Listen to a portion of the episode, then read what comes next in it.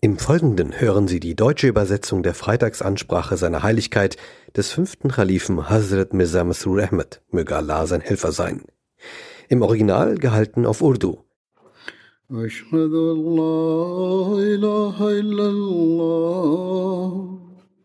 وحده لا شريك له وأشهد أن محمدا عبده ورسوله. أما بعد فأعوذ بالله من الشيطان الرجيم. بسم الله الرحمن الرحيم. الحمد لله رب العالمين. الرحمن الرحيم. مالك يوم الدين. إياك نعبد وإياك نستعين. اهدنا الصراط المستقيم. صراط الذين أنعمت عليهم. غير المغضوب عليهم ولا الضالين.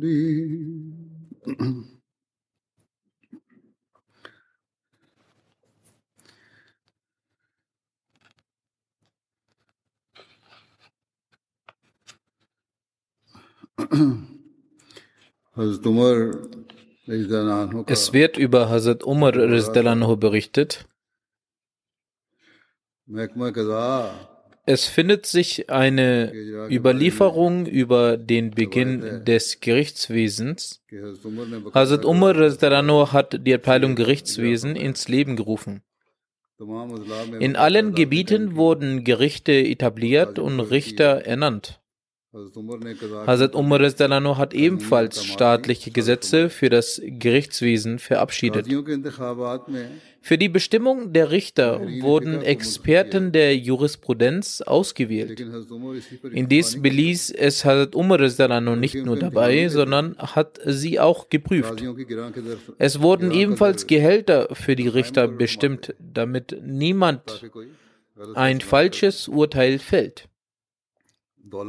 Es wurden hierbei vor allem wohlhabende und geehrte Personen als Richter ausgewählt, damit sie bei der Urteilsverkündung nicht unter dem Einfluss einer Partei geraten. Hazrat Umar hat auf die Gleichheit und Gerechtigkeit in den Gerichten hingewiesen. Es gab einmal über etwas einen Streit zwischen ihm Rizdalano und Hazrat Ubay bin Kaab. Hazrat Ubay hat im Gericht von Hazrat Zaid bin Sabit Rizalanu Anklage erhoben. Zaid rief daraufhin Hazrat Umar Rizalanu und Hazrat Ubay Rizalanu. Er begegnete Hazrat Umar Rizalanu mit besonderer Ehrerweisung. Dabei sagte Hazrat Umar Rizalanu, dies ist das erste Unrecht, was du begangen hast. Nachdem er dies gesagt hatte, ging er und setzte sich neben Hazrat Ubay. Dabei ist gemeint, dass beide hier gleichwertige Parteien sind und äh, beide gleichmäßig behandelt werden sollen, beziehungsweise nebeneinander gesetzt werden. Hierbei soll ihm nicht äh, besondere Ehrerbietung gewährt werden. Also Muslim Maud erwähnt diese Begebenheit wie folgt. Einmal gab es einen Rechtsstreit zwischen dem zweiten Kalifen Hazrat Umar und Hazrat Ubay bin Kab. Der Fall wurde dem Richter vorgelegt. Der Richter berief Hazrat Umar ein und bei seiner Ankunft hat er seinen Platz aufgrund der Ehrerbietung verlassen.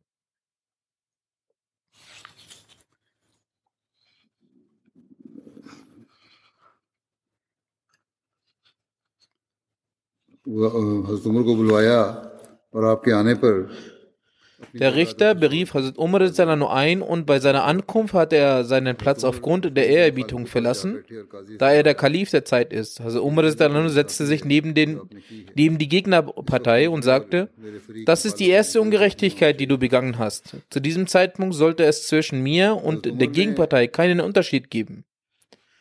Also Umar Rizalano hat ebenfalls die Abteilung Iftar ins Leben gerufen.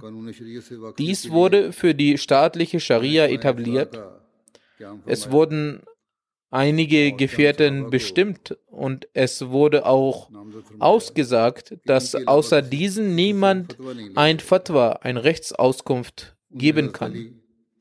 Unter denen, die das Fatwa erteilen können, waren Hazrat Ali Rizalano, Hazrat Usman Rizalano, Hazrat Muaz bin Jabal Rizalano, Hazrat Abdurrahman bin Auf, Hazrat Ubay bin Gab, Hazrat Zaid bin Sabit, Hazrat Abu Huraira und Hazrat Abu Darda Rizalano. Hazrat Umar Rizalano verbot es jenen, die außer diesen Personen ein Fatwa gaben. Hazrat Umar Rizalano hat ebenfalls diese genannten Muftis von Zeit zu Zeit überprüft. Also Muslim sagt dazu, es gibt den Bereich der Fatwas. Nach dem Ableben des heiligen Propheten sallam, bestand die Regel, dass es nicht jedem Bürger gestattet war, ein Fatwa zu geben. Also Umar hat besondere Vorsicht an den Tag gelegt.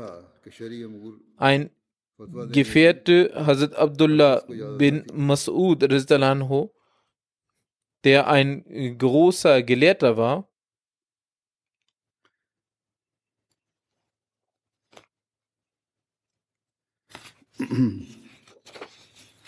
Umar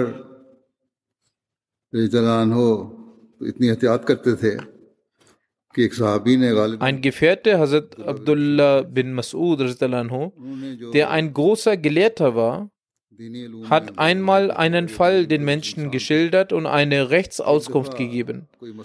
Als Hazrat Umar Rizdalanhu davon erfuhr, hat er unverzüglich eine Antwort von ihm verlangt. Bist du etwa der Amir? Oder hat der Amir dich dazu bestimmt, dass du ein Fatwa gibst? Es ist wichtig zu wissen, dass wenn jeder das Recht hat, ein Fatwa zu geben, große Probleme entstehen können. Für die Bevölkerung können viele Rechtsauskünfte, also Fatawa, zu einer Prüfung werden. Denn es ist auch gleich möglich, dass bei zwei gleichen Angelegenheiten zwei verschiedene Fatwas gegeben werden und beide richtig sind. Denn jede Situation wird individuell betrachtet. Und wenn die einzelnen Fälle im Detail betrachtet werden, kann flexibel gehandelt werden. Daher kann bei einem bestimmten Fall ein Fatwa gegeben werden und bei einer anderen individuellen Situation ein anderes Fatwa. Indes kann es für die Bevölkerung schwierig sein zu verstehen, indem sie sich fragen, wie beide unterschiedliche Rechtsauskünfte richtig sein können. Daher kann es für sie eine Prüfung sein. Ferner wurde die Abteilung Polizeiwesen eingeführt. Diese wurde von Hazrat Umar für diese Beibehaltung des Friedens etabliert. Diese Abteilung wurde das Recht für die Auskunft und Aufsicht bei Streik gegen äh, ge gegeben und ebenfalls war es ihre Aufgabe, Recht und Ordnung zu gewährleisten und die Märkte zu beaufsichtigen. Sie haben die organisatorischen Aufgaben für das Recht und die Ordnung bewältigt und jenen, deren Rechte verletzt wurden, ihre Rechte gewährt. Alle Angelegenheiten, bevor sie zum Richter gebracht wurden, wurden geklärt. Ebenfalls gehörte zu ihren Aufgaben die Beaufsichtigung der Märkte. Also Umar Dalano hat Gefängnisse bauen lassen. Davor gab es keine Gefängnisse. Ebenfalls wurden den Tätern schwere Strafen erteilt. Genauso errichtete er die Schatzkammer. Vor der Zeit von Hazrat Umar wurden jegliche Gelder, die kamen, sofort verteilt. In der Zeit von Hazrat Abu Bakr wurde zwar ein Haus gekauft und als Schatzkammer bereitgestellt, doch blieb das Haus verschlossen, denn jegliche Gelder, die kamen, wurden sofort verteilt. Im Jahr 15 nach Hijri kam aus Bahrain eine Geldmenge in Höhe von 500.000. Daraufhin beratschlagte sich Hazrat Umar mit den Gefährten, um zu entscheiden, was mit dieser Geldmenge getan werden soll. Ein Vorschlag sah vor, ähnlich wie in den Herrschaftsgebieten von Syrien bereits vorhanden, eine Abteilung für Finanzen zu gründen. Dieser Vorschlag gefiel Hazrat Umar daraufhin wurde in Medina der Grundstein der Schatzkammer gelegt. Hazrat Abdullah bin Arkam wurde als Schatzmeister bestimmt.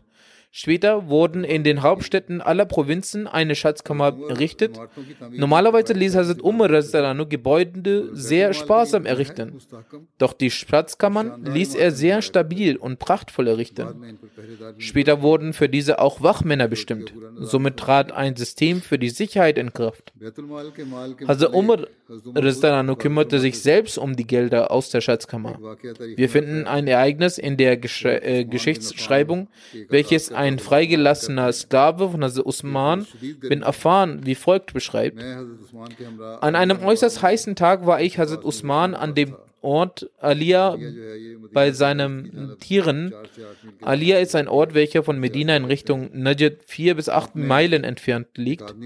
Also Usman ist dann sah eine Person, die zwei junge Kamele mit sich zog. देखा कि एक आदमी आ रहा है दो नौ और जवान ऊंट उसके आगे आगे चल रहे हैं Der Boden war außerordentlich heiß. Daraufhin sagte Hazrat Usman, was ist nur mit dieser Person los? Es wäre besser für ihn gewesen, wenn er bis zu Abendkühle in Medina geblieben wäre und er erst dann losgegangen wäre. Als sich die Person näherte, sagte Hazrat Usman zu mir, ich soll nachschauen, wer die Person ist. Ich sagte, ich sehe einen in einem Gewand gewickelten Mann, der zwei junge Kamele mit sich führt. Dann kam die Person noch näher. Hazrat Usman forderte mich wieder auf, nachzuschauen, wer das ist. Ich erkannte, dass es Hazrat Umar bin Khattab ist. Ich sagte, das ist doch Amir al-Mominin. Also Usman stand auf und ging zur Tür und schaute heraus. Doch der heiße Luftzug zwang ihn wieder reinzugehen. Jedoch wandte er sich sofort wieder zu Hazrat Umar und fragte, welcher Drang führt sie um diese Stunde aus dem Haus? Hazrat Umar antwortete, diese zwei Kamele, die für Almosen bestimmt sind, sind vergessen worden, wohingegen alle anderen Kamele weggeführt wurden. Daher will ich diese beiden Kamele auch zu ihren Weidenplätzen bringen, denn ich habe Angst, dass sie verloren gehen könnten und Allah mich nach ihnen befragt. Also Usman sagte daraufhin, O Amirul Mominin, kommen Sie in den Schatten und trinken Sie etwas Wasser. Wir sind doch da, um Ihnen zu dienen. Wir werden jemanden schicken, der diese Arbeit für sie erledigt. Also Umar nur antwortete, kehre zurück und bleib in deinen Schatten sitzen. Der freigelassene Sklave von Usman sagte, wir haben jemanden, der diese Arbeit für sie erledigt wird. Hierauf antwortete Hazrat Umar, kehrt in eurem Schatten zurück. Dann zog Hazrat Umar weiter. Hazrat Usman dann sagte daraufhin, wer einen starken, vertrauenswürdigen Menschen sehen will, der sollte zu ihm schauen. In einer anderen Überlieferung berichtet Umar bin Nafi von Abu Bakr, Abu Bakr Isa. Dieser sagte, ich kam eins mit äh, Hazrat äh, Umar bin Khattab, Hazrat Usman bin Affan. Und Hazrat Ali bin Abi Talib zu einer Zeit, als Almosen gegeben wurden. Hazrat Usman setzte sich in den Schatten und Hazrat Ali stellte sich zu ihm und wiederholte die Dinge, die Hazrat Umar sagte. Obwohl es ein äußerst heißer Tag war, stand Hazrat Umar in der Sonne. Er hatte zwei schwarze Umhänge bei sich. Eins davon nutzte er für den unteren Körperbereich und das andere band er um seinen Kopf. Er inspirierte die Kamele die als Almosen abgegeben wurden, und schrieb die Farbe und das Alter der Kamele auf. Hazrat Ali sagte zu Hazrat Usman, hast du im Buch Gottes folgende Aussagen von der Tochter von Hazrat Shuaib gehört?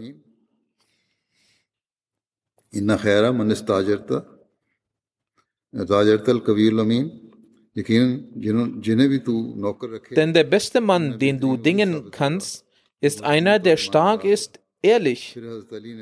Dann zeigte Hazrat Ali zu Hazrat Umar und sagte, das ist diese starke und ehrliche Person. Hazrat Muslim berichtet dieses Ereignis wie folgt. Es gibt ein Ereignis von Hazrat Umar, welches von Hazrat Usman berichtet wird. Er sagt, Eins sah ich draußen unter meinem Zelt im Hof vor dem Haus. Und es war dermaßen heiß, dass man nicht einmal die Tür öffnen konnte. Da sagte mein Sklave zu mir, schauen Sie nach draußen, da ist jemand in dieser Hitze unterwegs. Ich schob den Vorhang zur Seite und schaute raus und erkannte eine Person, dessen Gesicht aufgrund der extremen Hitze geschwollen war. Ich sagte, dass es wahrscheinlich ein Reisender sein wird. Nach nur einer kurzen Zeit kam die Person in die Nähe meines Zeltes und ich erkannte, dass es sich um Hazrat Umar handelt. Als ich ihn erkannte, war ich überrascht und ging sofort nach außen und fragte ihn, wo er in dieser Hitze hingehen würde. Also Umar sagte, ein Kamel aus der Schatzkammer ist verloren gegangen und ich befinde mich gerade auf der Suche nach diesem. Dieses Ereignis des vermissten Kamels wurde auch schon einmal vorher berichtet. Einmal war Hazrat Umar dabei, das Geld aus der Schatzkammer zu verteilen, als seine Tochter kam und ein Dirham aus diesem Geld entnahm. Hazrat Umar stand auf, um es von ihr zurückzunehmen. Dabei fiel sein Umhang von seiner Schulter. Das Kind rannte weinend nach Hause und nahm den Dirham in seinem Mund. Hazrat Umar entnahm den Dirham aus ihrem Mund und brach, brachte es zurück zu den anderen Geldern. Anschließend sagte er, O Menschen, Umar und seine Verwandtschaft, unabhängig davon, ob es nahe Verwandtschaft oder entfernte Verwandte sind, steht nur so viel zu wie den anderen Muslimen. Sie haben kein Recht auf mehr. In einer weiteren Überlieferung heißt es, also Abu Musa hat einmal in Betul Mal gefegt. Dort fand er ein Dirham. Ein kleines Kind von Hazrat Umar lief vorbei er gab dem Kind, Hazrat Umar sah den Dirham in der Hand des Kindes und fragte ihr darüber. Es antwortete, dass Abu Musa ihm das gegeben hat. Nachdem Hazrat Umar das, das erfahren hatte, dass der Dirham von Betul Mal ist, sagte er, O Abu Musa, war von den Bewohnern Medinas kein Haus bedürftiger als das Haus von der Familie von Umar? Hast du gewollt, dass keine Person mehr aus der Gefolgschaft von Muhammad übrig bleibt, die von uns dieses Dirham verlangt? Hazrat Umar gab dann den Dirham an das Betul Mal zurück. Zur Bemühungen für das Gemeinwohl heißt es, dass Hazrat Umar für das Wohl und Fortschritt der allgemeinen Bevölkerung viele Anstrengungen unternommen hat. Für die Besserung in der Ernte und dem Zugang zum Wasser für Menschen ließ er folgende Wasserkanäle graben. Der Abu Musa-Kanal, dieser wurde vom Fluss Tigris aus neun Meilen lang nach Basra ausgebaut. Der Makal-Kanal entsprang auch aus dem Tigris. Der Amirul Mominin-Kanal, gemäß der Anweisung von Hazrat Umar wurde der Nil mit dem Roten Meer verbunden. Als sich äh, die Hungersnot im 18. Jahr nach der Auswanderung ausbreitete, schrieb Hazrat Umar einen Brief an Hazrat Amr bin As mit der Bitte um Hilfe. Die Entfernung war groß, aus diesem Grund verzögerte sich die Hilfeleistung. Also Umar rief Amr und sagte ihm, dass wenn der Fluss Nil mit dem Meer verbunden wird, dann würde in Arabien niemals die Hungersnot ausbrechen. Amr war der Gouverneur von dort. Als er zurückkehrte, ließ er von Fustat bis zum Roten Meer einen Kanal ausgraben wodurch Frachtschiffe an den Hafen Jeddah von Medina anfangen, anfahren konnten. Dieser Kanal war 29 Meilen lang und wurde in einer Zeit von sechs Monaten fertiggestellt. Also Amr bin As nahm sich vor, das Mittelmeer mit dem Roten Meer zu verbinden. Er wollte das von Farma aus, wo zwischen Bahirai Rum und Bahirai Kalsam eine Entfernung von 70 Meilen lag, durch einen Kanal verbunden werden sollten. Farma war eine ägyptische Küstenstadt. Also Umar stimmte diese nicht zu, weil er befürchtete, dass die Pilgerer von den Griechen ausgebaut werden würden. Wenn Amr bin As die Erlaubnis erhalten hätte, dann würde die Idee vom Suezkanal, der später gebaut wurde, als arabische Errungenschaft angesehen werden. Also Umar ließ für das Wohl der allgemeinen Bevölkerung verschiedene Gebäude errichten. Darunter waren Moscheen, Gerichte, Militärlager, Baracken, verschiedene Büros für das Bebauung des Landes, Straßen, Brücken, Gasthäuser, Wachposten, Gaststätten und so weiter. Er ließ von Medina nach Mekka nach jeder Mansil, also Längeneinheit ist es, Brunnen und Gaststätten errichten. Er ließ auch Wachposten errichten, das heißt, die Sicherheit soll auch gewährleistet werden. Und für die Unterkunft und Erholung der Reisenden sollen Hotels und Gaststätten verfüg verfügbar sein. Über die Ansiedlung von Städten heißt es, dass Hazrat Umar in seiner Zeit als Kalif viele neue Städte errichten ließ. Bei der Gründung dieser Städte berücksichtigte er wer gesellschaftliche, ökonomische Vorteile.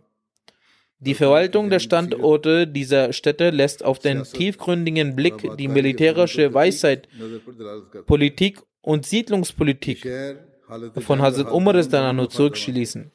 Diese Städte waren im Kriegs- und Friedenszustand vorteilhaft. Also Umar versuchte an den Grenzen von Arabien zum Land, zum Ausland Städte äh, zu gründen, damit plötzliche Angriffe abgewehrt werden können. Die Lage dieser Städte war so, dass es den Arabern zusprach.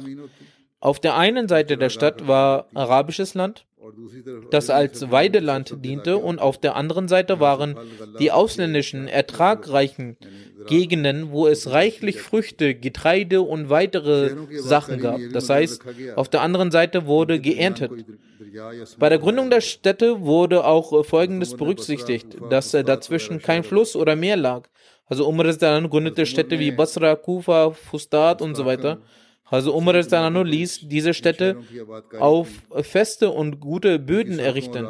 Er hielt ihre Straßen und Wege geräumig. Es waren sehr breite Straßen und organisierte diese auf einer sehr vorzüglichen Weise. Diese Planungsweise beweist, dass er in diesem Bereich ein Experte und einzigartig war. Genauso ließ er die Militärsabteilung errichten. Also Umar ließ das Militär strukturieren und organisieren. Er ließ gemäß den Rängen Register der Armee fertigstellen. Er legte ihre Vergütung fest. Also Umar unterteilte das Militär in zwei Teilen. Die einen, die rekrutiert waren und an den Kriegen teilnahmen, und die anderen, die sich freiwillig bereitgestellt hatten und bei Bedarf einberufen wurden. Also Umar kümmerte sich sehr um die Erziehung des Militärs. Er ließ sehr strikte Regeln festlegen. Zum Beispiel, dass er in eroberten Ländern niemand der Arbeit des Handels in der Nacht nachgehen soll. Die Länder, die erobert werden, dorthin wird niemand reisen, um zu handeln.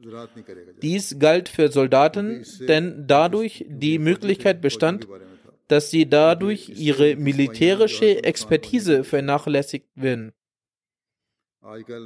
Heutzutage sehen wir in muslimischen Ländern, dass Soldaten im Handel beschäftigt sind. Es wird sogar über ein Land erzählt, dass Soldaten früher, als sie ihre Vergütung erhielten, sie ihre Professionalität berücksichtigten. Wenn der Offizier nun seine Vergütung erhält, dann schaut er, wo eine neue Siedlung errichtet wird, welche Defense-Kolonie errichtet wird, damit ich mir dort ein Grundstück erwerbe. Jedenfalls lassen aus diesem Grund ihre soldatischen Fähigkeiten nach.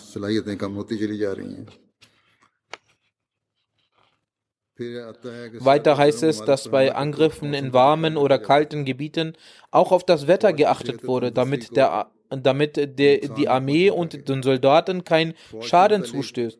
Hazrat Umar hat der Armee mit Nachdruck angewiesen, dass jeder in der Lage sein soll, zu schwimmen, mit Pfeilen zu schießen und barfuß zu gehen. Alle vier Monate durften die Soldaten nach Hause gehen, um ihre Familie zu besuchen. Um die Soldaten vor Überanstrengung zu schützen, wurden sie beim Besteigen des Pferdes und während dem Reiten angewiesen, ihre Füße nicht in den Steigbügel zu legen, sondern auf das Tier zu springen. Sie sollen keine weiche Kleidung tragen und sich vor der Sonne schützen. Des Weiteren sollten sie nicht bei Wind baden, da der Körper dadurch schlapp wird. Hazrat Umar schickte seine Soldaten im Frühling in feuchten Gebieten. Und er achtete darauf, dass Kasernen an solchen Stellen errichtet werden, in denen es Wasser gibt und die eine gute Wetterlage bieten. Es war wichtig, dass die Soldaten in gemäßigten Gebieten gesandt wurden, damit ihre Gesundheit sich dort verbessern konnte.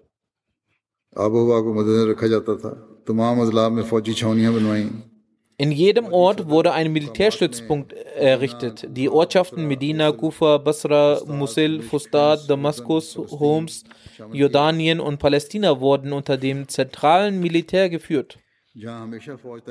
In diesen Ortschaften wurde permanentes Militär stationiert. Jeder Soldat bekam nach vier Monaten frei und im Zentrallager befanden sich immer 4000 Pferde. Auf die Schenkel der Pferde wurde auf Arabisch Armee im Wege Allahs geschrieben.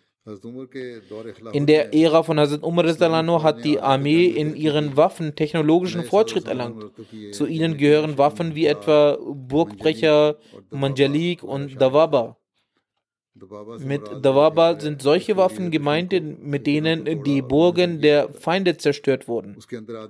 Man setzte sich rein und bohrte Löcher in den Wänden der Burg.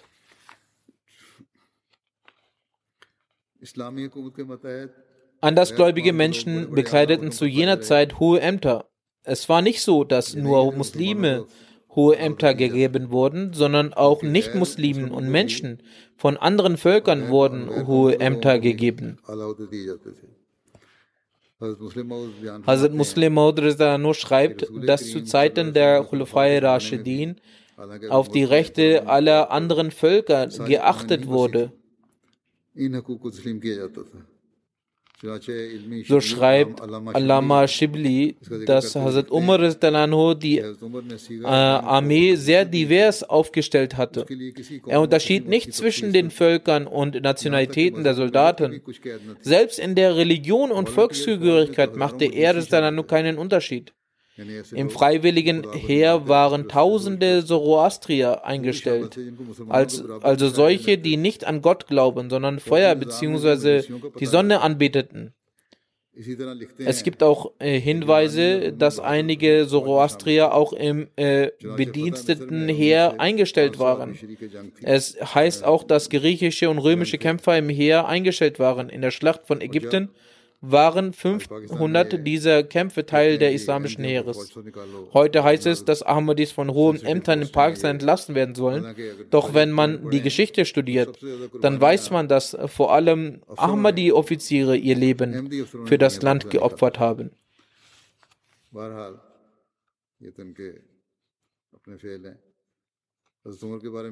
Als Amr bin As in die Stadt Fustat emigrierte, wurden sie in solche Viertel eingegliedert, die äh, nicht an einen Gott glaubten. In der Eroberung von Ägypten waren auch 1000 Juden Teil des islamischen Heeres.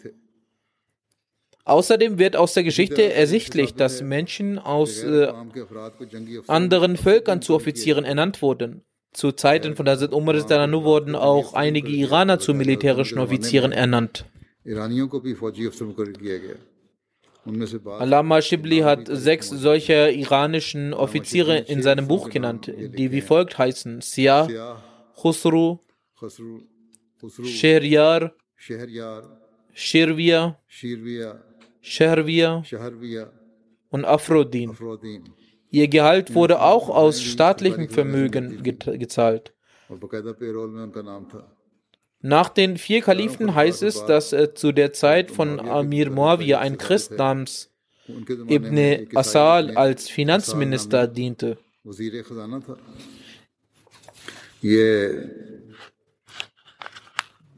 In der Erklärung steht, dass in Tafsir Kabir von Hazrat Muslim und in Al-Faruq der Name des iranischen Offiziers Al-Afrodin beschrieben ist. In der arabischen Literatur kommt dieser Name jedoch auch als Afrosin vor. نام کو ذرا سا فرق ہے زال دال کا اس پہ کیونکہ لوگ بحث شروع کر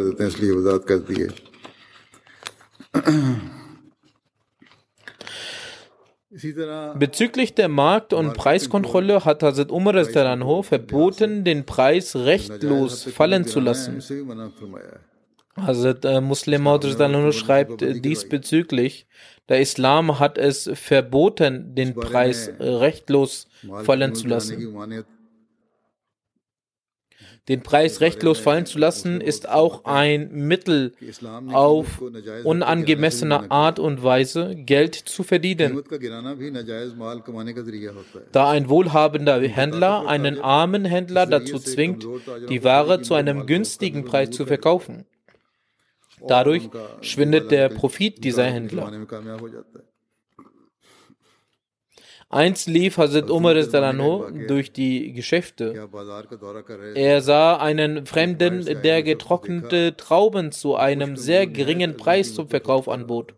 Die Geschäftsleute aus Medina konnten mit einem dermaßen geringen Preis nicht mithalten. Also Umar wies ihn an, entweder seine Ware zu entfernen oder den gleichen angemessenen Preis anzugeben, wie die Geschäftsleute aus Medina auch. Die Geschäftsleute aus Medina forderten keinen hohen, sondern einen angemessenen Preis gemäß ihren Ausgaben. Also Umar wies an, zum gleichen Preis zu verkaufen. Als Hazrat Umar dann diesbezüglich gefragt wurde, antwortete er, wenn ich ihm erlaube, zu diesem Preis zu verkaufen, dann werden die Geschäftsleute aus Medina Verluste machen, obwohl sie einen angemessenen Preis angeben. Ohne Zweifel haben einige Gefährten den folgenden Anspruch des heiligen Propheten sallam, zitiert, um Hazrat Umar zu entgegnen. Man soll sich in Angebot und Nachfrage nicht einmischen. Jedoch war dieser Einwand nicht gerechtfertigt. Zweifelsohne sollte sich äh, die Regierung davor zurückhalten, in Angebot und Nachfrage einzumischen, weil dies schädlich für die Wirtschaft ist. Der Markt entwickelt sich von selbst. Andernfalls profitieren die Käufer nicht und die Geschäftsleute werden pleite gehen, aber es ist erlaubt, den Preis zu kontrollieren.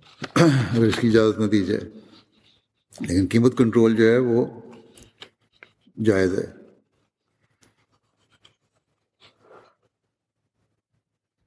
Hazrat Muslim Maud erläutert dies an einer anderen Stelle. Es zählt zu den Rechten der Bürger, dass Geschäfte nicht zu Schaden kommen. Der Islam hat auch dieses Recht nicht vernachlässigt. Der Islam hindert daher das Angebot und die Preise zu erhöhen. Gleichermaßen hat er aber auch verboten, die Preise so sehr zu senken, dass andere Geschäftsleute Schaden tragen und pleite gehen.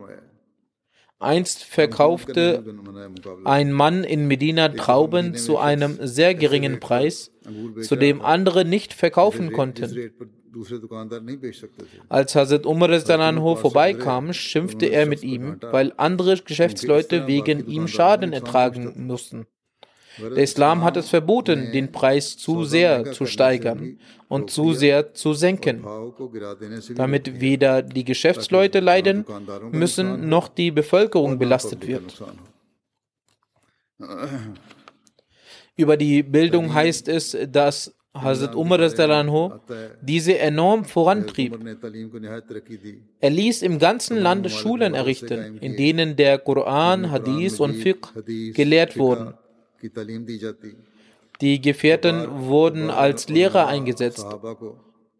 Und für sie wurden Gehälter festgesetzt.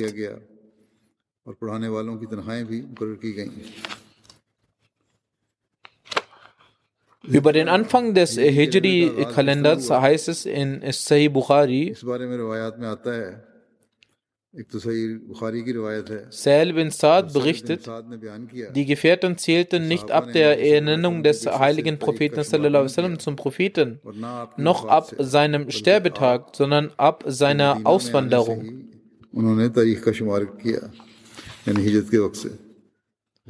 Alama ibn Hijr Asqalani schreibt in der Exegese von Sahih Bukhari, Gemäß Imam Suheli haben die Gefährten aufgrund des folgenden Verses angefangen, ab der Auswanderung zu zählen. Eine Moschee, eine Moschee, die bereits ab dem ersten Tag auf der Grundlage der Gottesfurcht erbaut wurde. Mit dem ersten Tag ist der Tag gemeint, als der heilige Prophet sallam, und seine Gefährten Medina erreichten. Es gibt verschiedene Überlieferungen, warum man den Kalender der Auswanderung benötigte. Hazrat Abu Musa schrieb an Hazrat Umar wir erhalten Briefe von ihnen, auf denen kein Datum angegeben ist. Daraufhin beratschlagte sich Hazrat Umar mit anderen Leuten. Allama ibn Hajar, Hajar sagt, im Kapitel Adab von Bukhari gibt es eine Überlieferung, die auch Hakam in Verbindung mit Mamun bin Mehran erwähnt hat. Also Umar wurde ein Scheck angeboten, dessen Zeitraum Schaban betrug. Hazrat Umar dann fragte, welcher Monat Schaban? Der vergangene, den wir gerade erleben, oder der noch kommen wird?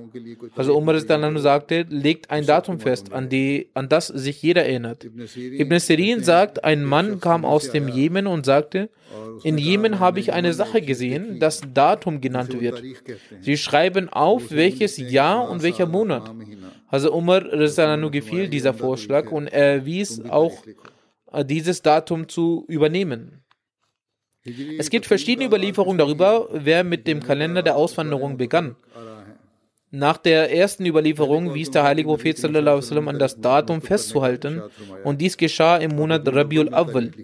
Diesbezüglich äh, zitiert Hakim in seinem Buch Al-Aqlil die Überlieferung von Ibn Shuab Zohri.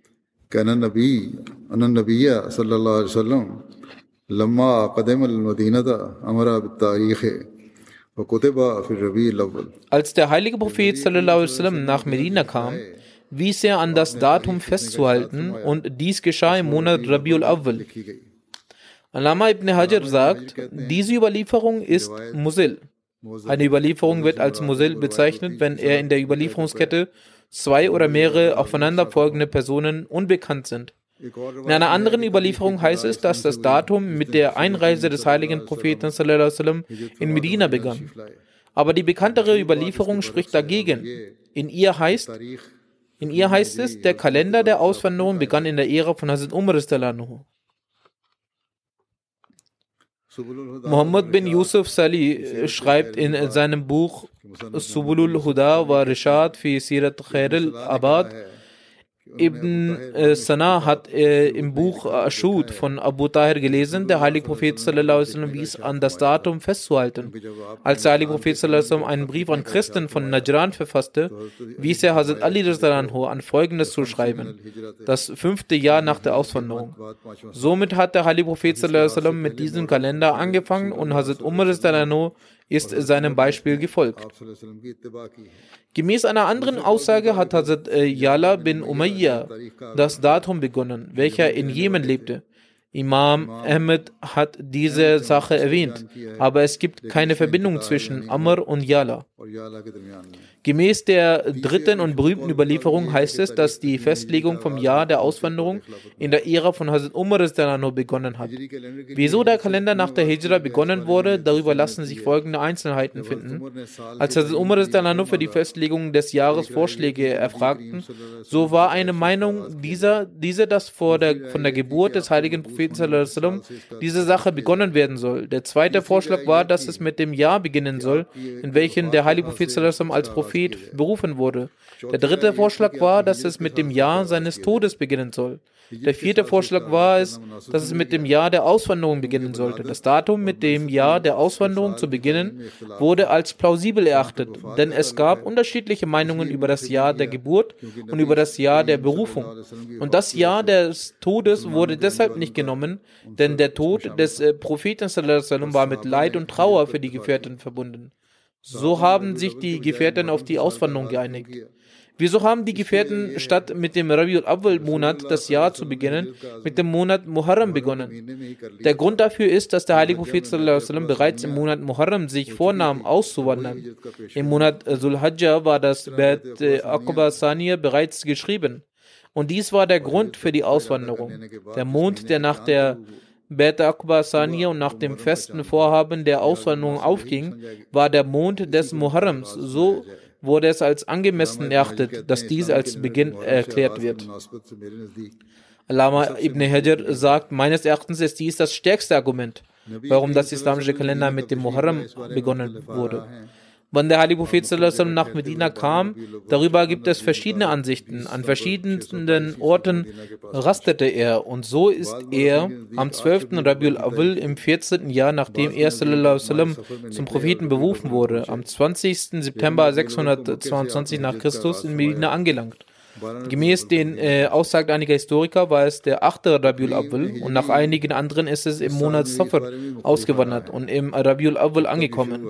Am 1. Rabiul Awwal hat er die Auswanderung von Mekka begonnen. Am 12. Rabiul Awwal kam er in Medina an. Wann die Auswanderung, Auswanderung festgelegt wurde, so gibt es auch darüber verschiedene Ansichten. Äh, wann es also begann, einige sagen im 16. Jahr nach der Hijra, gemäß einigen anderen ist es das 17. Jahr nach der Hijra. Einige sagen, dass es im 18. Jahr nach der Hijra geschah. Gemäß war es der, das 21. nach der Hijra. Es sind äh, sich indes viele einig, dass es in der Ära von Hazrat Umar begonnen hat. Die islamische Münze, gemäß den bekannten Historikern, hat Abdul Malik bin Marwan diese eingeführt. Einige Historiker von Medina erwähnen, als erstes wurden die islamischen Münzen in der Ära von Hazrat Umar publik gemacht. Auf diesen war Allah Preis gebührt Allah eingraviert und auf einigen war Muhammad, der Prophet Allahs, eingraviert. Ferner, es gibt keinen Gott außer Allah, er ist der Einzige. Dies war eingraviert. Aber die Bilder von äh, den sassanidischen Königen wurden nicht verworfen. Gemäß einer Recherche sind die ersten islamischen Münzen in Damaskus im 17. Jahr nach der Hijra in der Zeit von Hazrat Umar eingeführt worden. Darauf war aber auch das Bild vom byzantinischen König und ebenfalls die lateinische Schrift vorhanden. Gemäß einer Überlieferung ist in der Zeit von Hazrat Umar Usman im 28. Jahr nach der Auswanderung die eigene Münze benutzt worden. Temporär wurden die Münzen von den sassanidischen Herrschern äh, benutzt. Darauf waren die Bilder der sassanidischen Könige aber in Kufi-Schrift wurde im Namen Allahs darauf geschrieben. Die Dinge, welche Hazrat Umar nur eingeführt hat, werden als Neueinführungen von Farouk genannt. Allama Shibli Numani schreibt in seinem Buch Al-Farouk, alle neuen neue Dinge, die Hazrat Umar in jeder Abteilung erfunden hat, äh, diese haben die Historiker an einem Ort aufgeschrieben und diese werden Awaliyat genannt. Diese sind unten angeführt. Erstens Betul Mal, also Errichtung der Schatzkammer. Zweitens, er hat Gerichte gegründet und äh, Richter festgelegt. Dann hat er das Datum und das Jahr eingeführt, was bis heute verwendet wird. Viertens, er hat den Titel Amir al-Mu'minin angenommen für den Kalifen der Zeit. Fünftens, er hat die militärische Verwaltung eingerichtet. Sechstens, er hat die Gehälter für freiwillige Helfer festgelegt. Siebtens, er hat die Geldverwaltung errichtet. Achtens, er hat die Maßeinheiten eingeführt. Neuntens, er hat die Volkszählung gemacht. Zehntens, er hat die Flüsse graben lassen. Elftens, er hat Städte bewohnbar gemacht. Also Kufa, Basra, Jizar, Fustat, Mosul etc. Zwölftens, er hat die Länder in zuständigen Bezirke unterteilt. Dreizehntens, er hat das Aschur, also den zehnten Teil, als äh, Steuern oder Beamten zur Einnahme eingeführt. Aschur ist die Erfindung von Hazrat Umar. Es hat so angefangen, dass die Muslime, die in andere Länder für den Handel gingen, so wurde von diesen gemäß den dortigen Regeln 10% der Ware als Steuern erhoben. Aber Musa Ashari hat Hazrat Umar über diese Sache in Kenntnis gesetzt. Hazrat Umar gab den Befehl, dass von den Händlern von diesem Land, die in unser Land kommen, genau solch eine Steuer erhoben werden soll. Also 10% soll auch von diesen genommen werden. 14 die Erzeugnis, äh, Erzeugnisse des Meeres sollten besteuert werden und Beamte zur Einnahme wurden ernannt. Fünftens, 15. Punkt, landwirtschaftliche Händler wurden erläutert erlaubt, und äh, in das Land zu kommen und Handel zu betreiben. 16. Gefängnisse wurden errichtet. 17. Die Peitsche wurden benutzt. 18. Die nächtlichen Rundgänge, um die Bedürfnisse der Menschen zu erfahren, hat er eingeführt. 19. Er errichtete eine polizeiliche Organisation. 20. Er errichtete an verschiedenen Orten Kasernen für Soldaten. 21. In den Pferderassen äh, hat er zwischen Asil und Mujannas Pferden unterschieden. Diese gaben, gab es damals nicht bei den Arabern. 22, er hat Spione ernannt. 23, er hat von Mekka bis Medina für die Reisenden Gästehäuser erbaut. 24, er hat für verwahrlose Kinder äh, Gelder festgelegt. 25, er hat in verschiedenen Städten Gasthäuser für Gäste errichtet.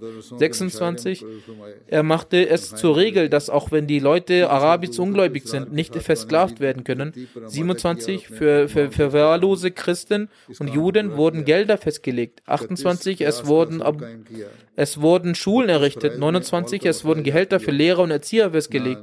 30, er, er hat Hazrat Abu Bakr mit Nachdruck von der Anordnung des Heiligen Koran überzeugt und mit eigener Anstrengung hat er diese Aufgabe vollendet. 31. Er etablierte die Regel des Qiyas. 32. Er löste das Problem des All-Problematik der Mangel durch erhöhte Anzahl von Erben für die Unterhaltzahlung, äh, das Auslassen äh, einiger Leute aus der Nachkommenschaft. 33. Das Tarawi-Gebet wurde in der Gemeinschaft verrichtet. 34. Er erklärte die drei Scheidungen, die gleichzeitig ausgesprochen wurden, zu Talake Bain. Dies tat er auch als Form der Strafe. 35 für die Grenzüberschreitung bei Alkohol legte er 80 Peitschenhiebe fest. 36 erhob auf die äh, Handelspferde Zakat.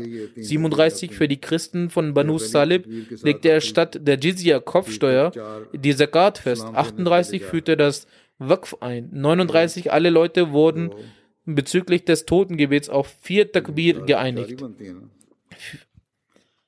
40 in den, äh, in den Moscheen wurden die Art und Weise der Predigt bzw. Ermahnung etabliert und mit seiner Erlaubnis machte Tamim Tari die erste Ermahnung und dies wird als erste im Islam angesehen. 41, er, wurde, er, er führte Gehälter für Qari und Muazzin ein.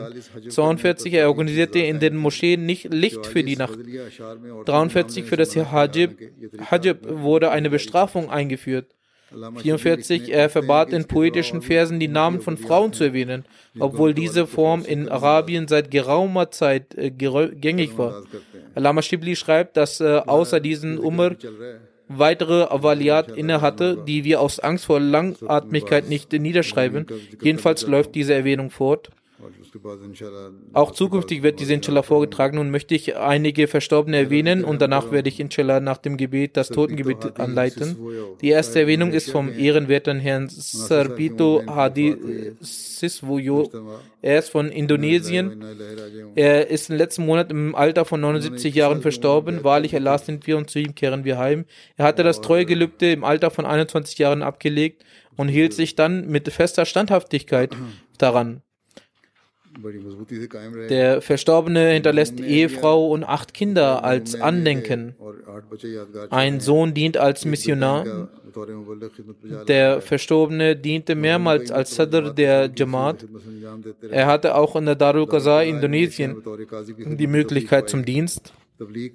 Er hatte große Leidenschaft für das Tablik er war ein aktiver Rufer zu Allah. In jeglichen schweren Zeiten nahm seine Leidenschaft für das Tablik nie ab. Sein Sohn Rawan Habibullah, der Missionar ist, sagt, oft war es so, dass er das Motorrad zu Hause ließ und unzählige Kilometer zu Fuß reiste für Tablik.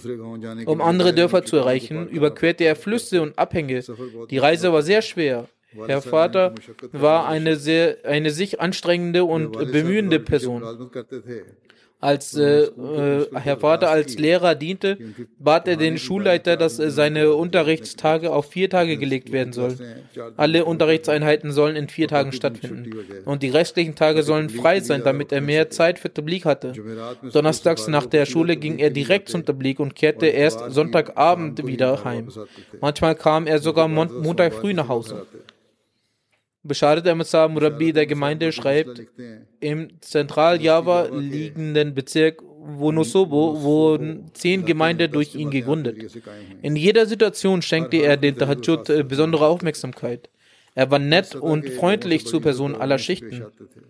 Einmal sagte er, dass äh, es mein Wunsch äh, ist, bis in die letzten Tage im Tablik beschäftigt zu sein. Hierin liegen meine Freude und der Schlüssel meiner Gesundheit. Herr Ahmed Hadayat, äh, Murabi der Gemeinde, sagt, dass der Verstorbene ein tapferer Rufer zu Allah war. Wenn von den feindseligen Leuten gedroht wurde, verspürte er nie Furcht und stellte sich mit großem Mut. Möge Allah ihm vergeben und gnädig sein und seine Ränge erhöhen. Die nächste Erwähnung ist von Herrn Chaudhry Bashir Ahmed Bhatti Aladad aus Guru in der Region Nankana Sahib. Er verstarb im Alter von 95 Jahren. Wahrlich Allah sind wir und zu ihm kehren wir heim. Er verstarb äh, letzten Monat. Sein Sohn Muhammad Afzal Bhatti Saab ist Murabbi in Tansania. Er sagt, dass, wir, dass er gebürtiger Ahmadi war, das Fasten und Gebet einhielt, gerecht, äh, gerechtigkeitsliebend und ehrlich war. Er pflegte eine leidenschaftliche Liebe zu Ahmadid und Khilafat. Von früh an ging er zur Jalsan Guardian. Die Leute im Dorf fürchteten sich von der Magie und Zauberei, was ein üblicher Brauch in unseren Ländern ist. Also sagte er den Leuten, fürchten Sie diese Leute nicht. Diese Leute können ihnen nicht ohne den Willen Allahs des Allmächtigen schaden. Aber die Leute des Dorfes sagten, sie sind Ahmadi. Sie glauben solchen äh, Sachen nicht. Deshalb trifft sie keinen Schaden. Aber wir haben große Angst.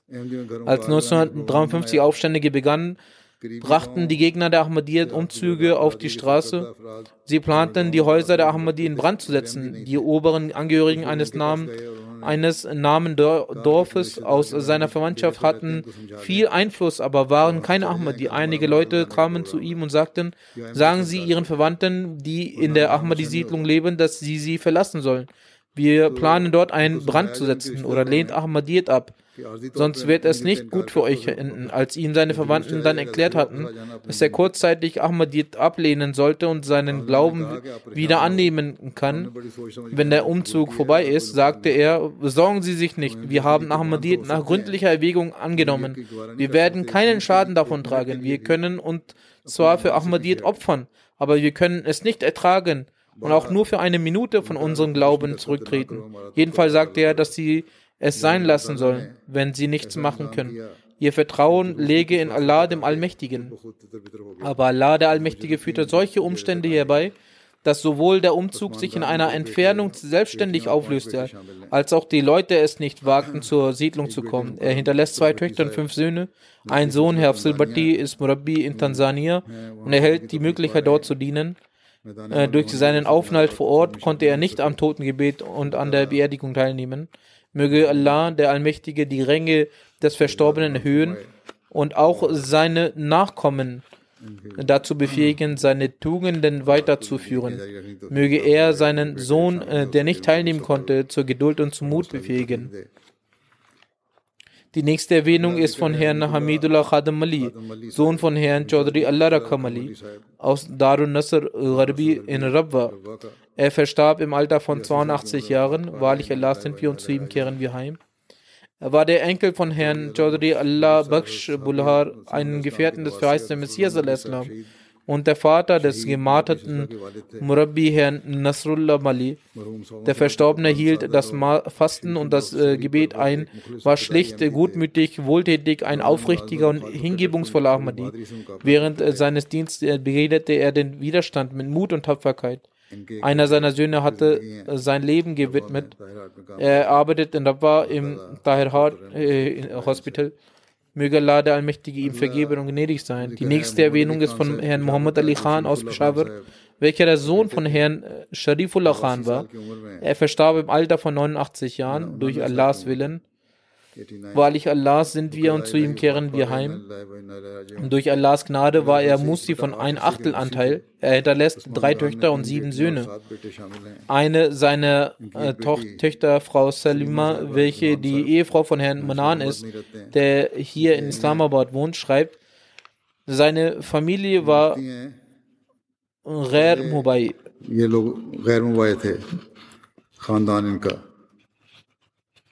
Dann legte sie 1954 das Bett auf der Hand von Hazrat Khalifatul Masih Sani, dem zweiten Kalifen des Weißen Messias, ab und blieben bis zum Lebensende mit der Jamaat und Khilafat verbunden. Und sein Vater zeigte spirituelles Ehrgefühl und eine tiefe Verbundenheit mit der Jamaat. Sein Vater legte äh, 1954 das Bett ab und davor war er Ghair Jedenfalls erhielt er danach die Möglichkeit, der Jamaat zu dienen. Er war regionaler Guide, Khudam al-Ahmadiyya, dann Sekretär Wasiyat, Sekretär Talim al-Quran etc. Er las die Bücher des verheißenen Messias in genauem Detail. Er liebte den Heiligen Koran grenzenlos. Man sah, ihn stets bei der Rezitation des Heiligen Koran. Er kannte einen großen Teil des Heiligen Koran auswendig. Er betete oft, war ein frommer, gastfreundlicher, ehrlicher und direkter Mensch. Er wiederholte oft das Durud Sharif. Er unterstützte Leute oft finanziell. Seine Nicht-Ahmadi-Verwandte sagten, wenn du Ahmadi aufgibst, sind wir bereit, dir zu dienen und uns für dich zu opfern. Sie sagt, dass ihr Vater ihnen antwortete, wofür brauche ich eure Opfer? Ich habe mich bereits selbst geopfert. Nun hört mir zu und erkennt den verheißenen Messias an. Derjenige, der kommen sollte, ist hier. Schmückt eure, eure Leben durch ihn. Jedenfalls schenkte er ihnen keine Aufmerksamkeit und allmählich verließen ihn all diese Verwandten, aber er schritt Tag für Tag in seine Verbindung mit Ahmadiyyat fort. Möge Allah der Allmächtige ihm vergeben und gnädig sein, möge er seine Ränge erhöhen. Die nächste Erwähnung ist von Herrn Sabzada Mehdi Latif aus Maryland, welcher im Alter von 87 Jahren verstarb. Wahrlich Allah sind wir und zu ihm kehren wir heim. Herr Sabzada Medilatif war der Enkel von Hazrat Sabzada Abdul Latif Shahid und der Sohn vom verstorbenen Herr Sabzada Muhammad Tayyib Latif. Durch die Gnade Allahs, des Allmächtigen, war der verstorbene Herr Sabzada Mehdi Latif Musi. Er hatte die Bücher des verheißenen Messias al-Islam breitflächig gelesen. Er verrichtete regelmäßig das fünfmal tägliche Gebet und äh, Tahajjud. Er liebte die Jamaat sehr. Er war Herr einer sehr, einer sehr bescheidenen, demütigen Persönlichkeit. Er hatte eine Leidenschaft für Tablik und riet auch anderen dazu, an Tablik zu machen. Möge Allah der Allmächtige ihm vergeben und gnädig sein. Möge er seine äh, Ränge erhöhen. Die nächste Erwähnung ist von Fezan Ahmed Samir, Sohn von Herrn Shazad Akbar, welcher Angestellter war. Herr Shazad Akbar ist Angestellter in unserem Büro des Privatsekretär Rabwa. Es war sein Sohn. Er verstarb an Covid-19 im Alter von 16 Jahren. Wahrlich, Allah sind wir und zu ihm kehren wir heim. Er war ein äußerst äh, intelligenter, ruhiger, gutmütiger und frommer Junge. Er war Teil der Wakfeno-Organisation. Er achtete auf seine Bildung, hielt sich von unnötigen Tätigkeiten und sogar Spielen fern. Er war ein äußerst seriöser Junge. Nach der Schule verbrachte er seine Zeit zu Hause. Möge Allah, der Allmächtige, den Eltern des Verstorbenen Geduld gewähren. Sein Großvater, Herr Khwaja Abdul Shakur Sahib, diente der Jamaat auch eine lange Zeit. Möge Allah, der Allmächtige, ihm vergeben und gnädig sein. Möge er seine Ränge erhöhen.